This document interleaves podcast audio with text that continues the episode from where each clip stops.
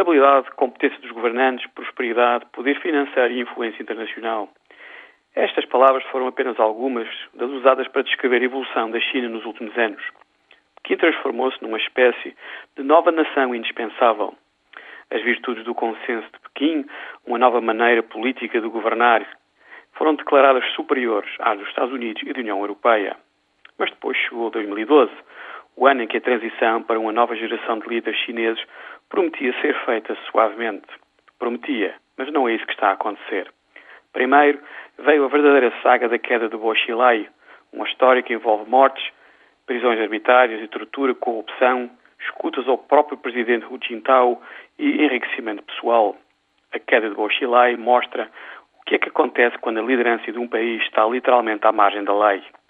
E agora é a vez de Chen Guangcheng, o cego que aprendeu a ler, tornou-se advogado e defendeu as mulheres forçadas a abortar.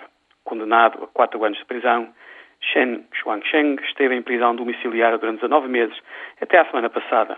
A sua fuga da província de Shandong até a embaixada americana em Pequim é um enorme embaraço político para a liderança chinesa. dois mil e doze está a ser um ano incómodo para Pequim. Nem tudo está bem na China.